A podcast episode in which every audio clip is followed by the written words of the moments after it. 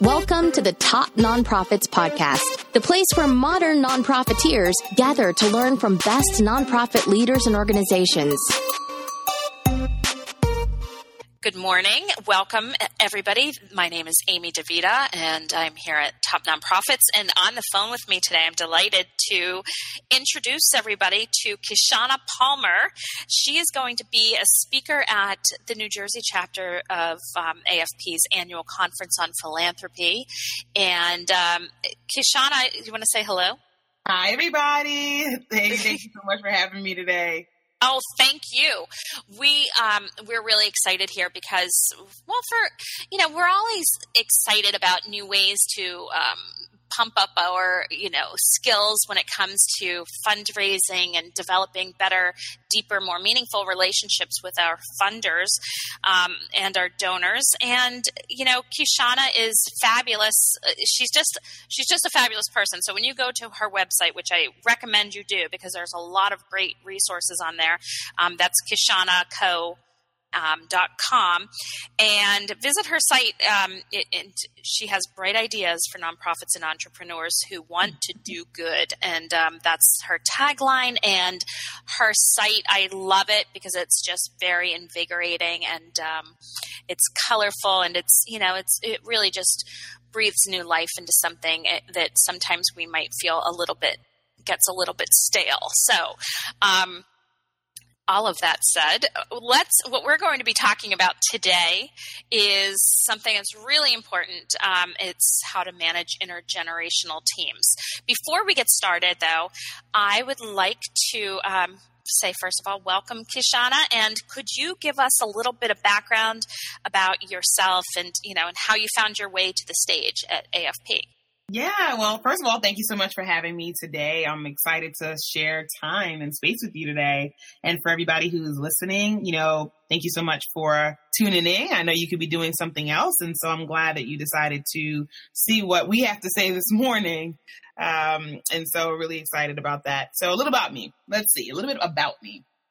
I am what I would say is a recovering fundraiser at this point. You know, um, I have been consulting um, probably for like eight years now, off and on, like mostly part time. I was a full time practitioner until a little bit over a year and a half ago.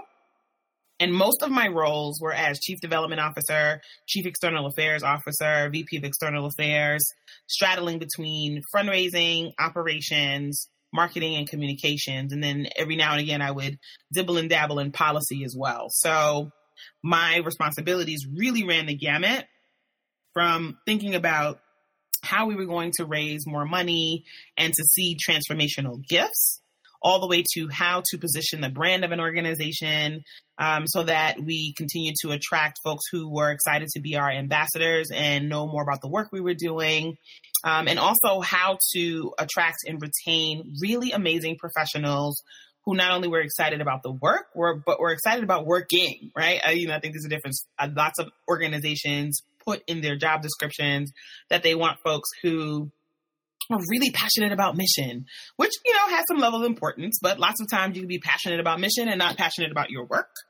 Um, and so my part of my responsibility was to find uh, talented development and communications professionals who would be excited about the work and also would grow uh, while working alongside me. And so I sort of found my way to the AFP stage. Uh, I, I, really feel like someone heard me speak somewhere or I was in conversation somewhere and um, a colleague suggested that I submit for uh, one of the workshop sessions. And so I submitted a couple of them, and one of them was picked up for the Rebels Renegades track that AFP has at the international conference. And so I was really excited to be able to do not one, but two sessions at the last, at 2017's AFP, one on hiring, uh, recruiting and retaining diverse professionals of color to your fundraising team and also um, on the big stage for Rebels doing intergenerational teams. And so, you know, that's pretty much what brought me here. Um, I work with nonprofit organizations that want to grow either by growing their board, by growing their staff or teams, or by growing their funding and don't want to just do the status quo, want to really think about things differently, re engineer processes that may, you know, maybe working just fine, but want to do it a new way, or are experiencing changes or challenges in leadership where that is affecting the way they do business. And so, you know, that takes me to board governance training, that takes me to staff retreats, that takes me to executive coaching and senior leadership coaching, staff trainings, you name it, I'm there. And I'm here with you today. well, we are so grateful to have you here. Thank you. Um, and you've obviously you've been in the trenches and worked in a variety of um, you know of um, responsibilities at organizations. So thank you for sharing your expertise today. And, and, it's it's always important to keep an eye on how we can become better, um, how our organizations can better serve, and you know you just can't keep applying the same um, rules that have been working in the past um, because things are changing in the present and the future. Mm-hmm. So, um, so we're going to talk a little bit about, and you touched on a little bit um, on how to manage intergenerational teams, and you know. Kishana, please, I, I'm looking forward to getting your advice on this because I think it's so important. Um, oftentimes, people just, you know, we, we were talking about this last week. People roll their eyes when they hear the word millennial brought up. But the fact of the matter is this in 2018, 50% of the workforce is going to be made up of millennials. So that's 50% of donors, potential donors, it's your volunteers. I mean it's it's 50%. That's it's impressive. It's important to be able to connect um, in a in a way that's going to be helpful, meaningful. So and to add a little bit of uh, wow factor, I think, yes. is, was the story this morning that Heinz Inc. named 20 year, 29 year old David Knopf um, as their new CFO. And, you know, that's kind of mind blowing, but it's probably, it's not, he's not the, the funny thing is he's not the first or the youngest. He's like the second, but um, I, this will definitely be becoming a trend. Um, so, that big like wow that just happened um that's crazy. I mean it's awesome but like that's definitely right. like it, but isn't it interesting? I mean that's a you know that's a traditional business that has a long history and it's going to be interesting to see how i think it'll be interesting to see the the sensibilities of a 29 year old uh, princeton university educated 29 i mean he's clearly very um, very well prepared for this position, but the point is his sensibilities because of his age is are different than those of you know people my age. So it'll be interesting to see how that affects the brand. So let's talk a little bit about the intergenerational teams managing and let's start with you know you you touched on it in your introduction you know the attracting and how to attract and retain talent um, in that group. Yeah and so you know one of the things that I think about when thinking about just any gener- any generational group, period, is people, all of us, I think, have a need in some way or shape or form to be wanted and also to be needed and to feel like the work that we're going to do and the skills and the strengths and even some of our, you know, wobbly bits that we bring to the table are going to be valued and valuable and an asset to an organization or a company. And so I think you know it's a there's a tendency to make this like clear distinction between how to recruit retain uh, millennial uh, professionals separate and apart from me i'm a gen xer um, or somebody who is a boomer or something else right? Like but really when it comes down to it is have we as an organization have we as a hiring team have i as a hiring manager really articulated what is going to be critical for success in this role and what are the types of competencies that need to be brought to bear in order for anyone in this role to be successful. And so I am an advocate for, you know, when you're doing a job uh, description, that's a marketing tool. And so it should not be boring and dry and drab. If you go into a clothing store, a car dealership, to book a vacation, to buy a new purse, let's see for men, to buy new golf clubs, whatever, if that particular company or that brand doesn't do a really good job of saying, hey, here is why you need this thing. Here is why we love you. And here is why this is awesome. And by the way, so are you. And can you see yourself with this thing? You're not going to get it, no matter how useful it is or how necessary it might be to your life, because you just don't see the value. And so I think looking at job descriptions as a as a initial attraction tool, um, we've got to look at it differently. We've got to look at it as marketing tools, a way to say, here is why my organization rocks. Here's why you'll love working here. Here is the challenge that we're presenting, which this job is going to help us solve. And here's how you can see yourself here. Do you see yourself here? And I think that that works for any generation, but I have found in my own professional practice for that to be incredibly attractive for emerging professionals, particularly for millennials who are like, well, tell me why that you're great, as opposed to just being like, oh my gosh, I just really want a job. So I think that mm-hmm. um, there there's some subtle differences, but overall, the way organizations and organizational leaders, human capital, talent teams, mm-hmm. hiring managers on fundraising teams can position the work, I think really starts with helping folks see why it's so exciting to work there. That's awesome. And, you know, I think you just um, crystallized the whole thing, which is that that feeling of like being wanted and needed. That's that's every generation, everybody. That's a human mm-hmm. need, um, and also the job description using that to market is brilliant. And here's why because I'm a Gen Xer too. I remember I read you know want ads in the newspaper that you know that's how you would find uh, an open mm-hmm, position. right? So and so for me and for you our our reference in the past had always been okay here's the title here's the uh, you know um, this is the company name this is the size of the company this is the t- um, this is the salary what have you. Here's who to contact for an interview. I mean that was kind of the way we looked at it. Yeah. But the sensibility of people who are millennials and Gen X, Gen Z, who will be knocking on doors soon too, um, they're not used to looking at that. And on top of it, they're used to being inundated with information from all sides, all types of media.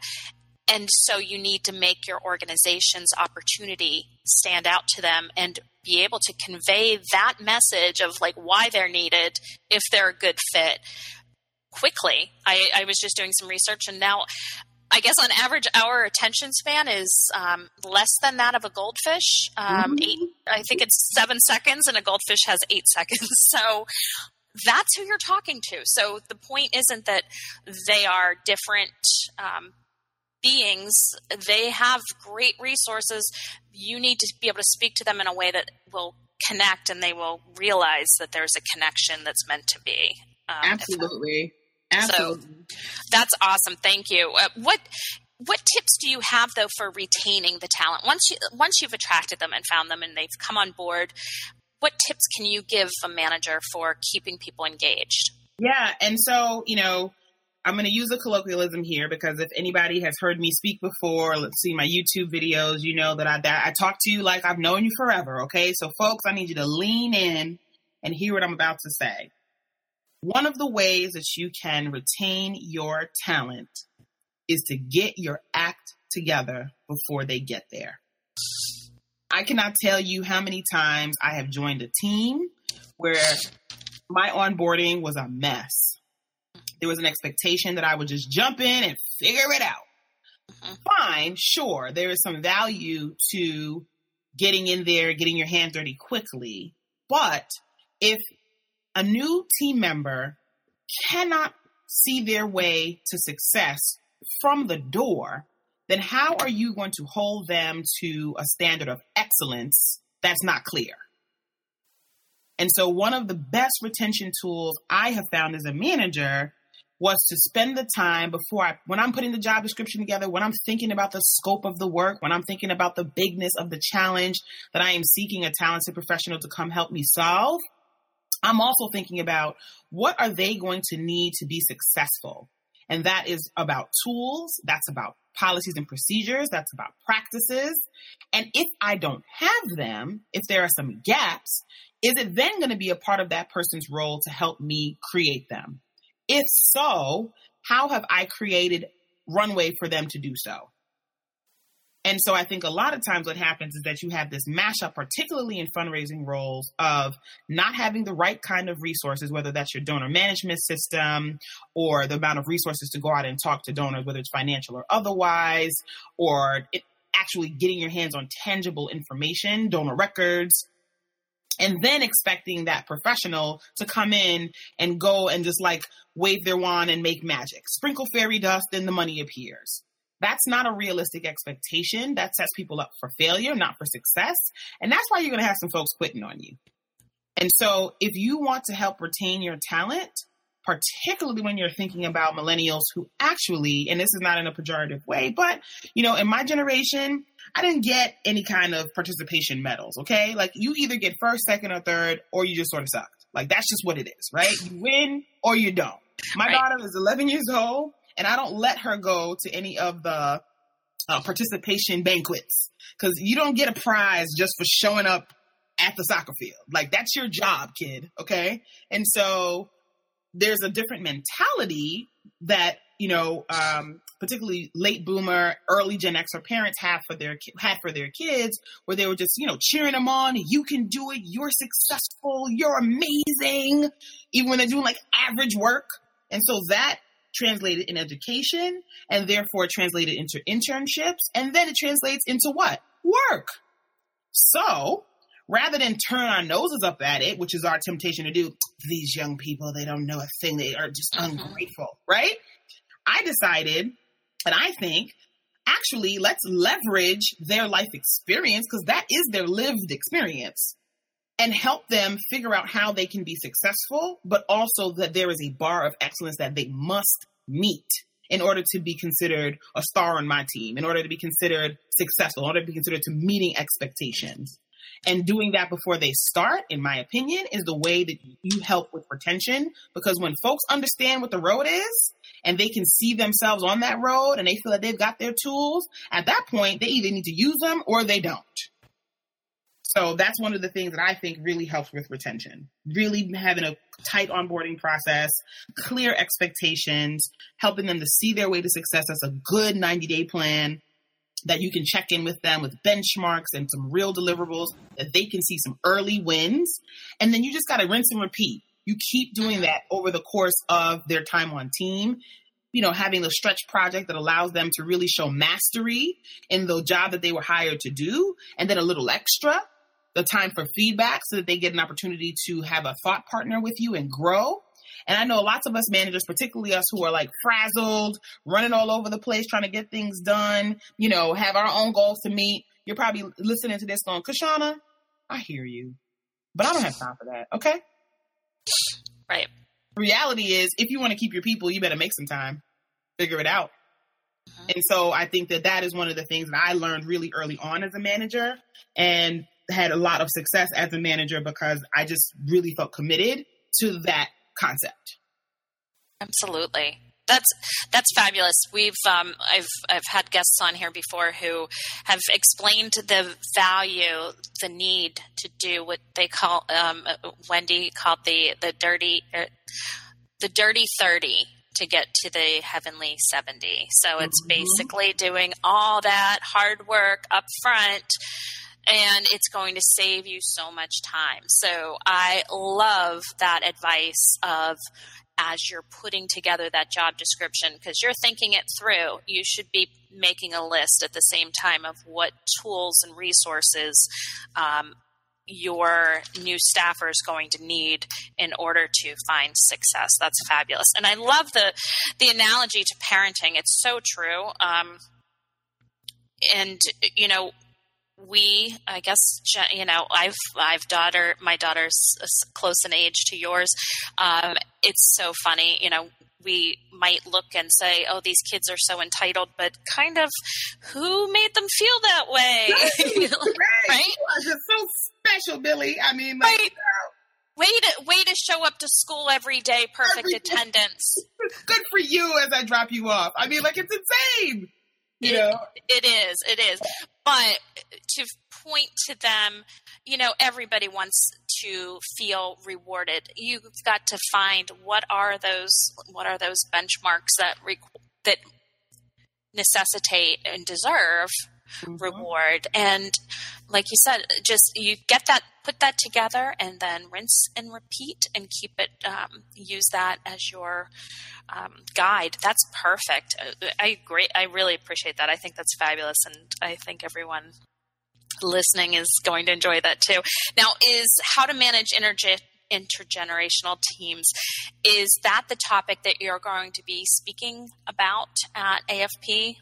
Yes, I am. And so, um, for those of you who are in Jersey or in the New York Metro, please find your way over to New Jersey because yes. that conference is going to be rocking and rolling. Um, and you're not going to want to miss that. I think you know we all need to take some time to do uh, professional development and and make and not make busy, um, you know, take over our lives. And so, yes, I'm going to be talking about intergenerational teams and how to manage a team no matter where you are on the sort of intergenerational arc, if you will. Mm-hmm. but also, and then what does that mean when you have intergenerational donors? How do you have the conversations, not just with team members who are of diff- different generations than you are, particularly if you are a manager, but even if you're a team member managing up?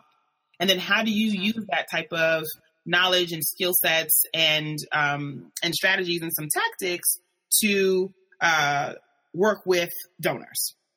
So I'm going to touch on that a little bit too. I think lots of us, awesome. although when the millennial conversation kind of comes up, we tend to roll our eyes a little bit, but it is critical conversation. And when I talk to um, some of my clients who are millennials themselves, they're like, Kishana, you know, there's constantly a, a scarlet letter, if you will, on us, like we're the scourge of the earth and the problem with all things wrong. But every generation has experienced that.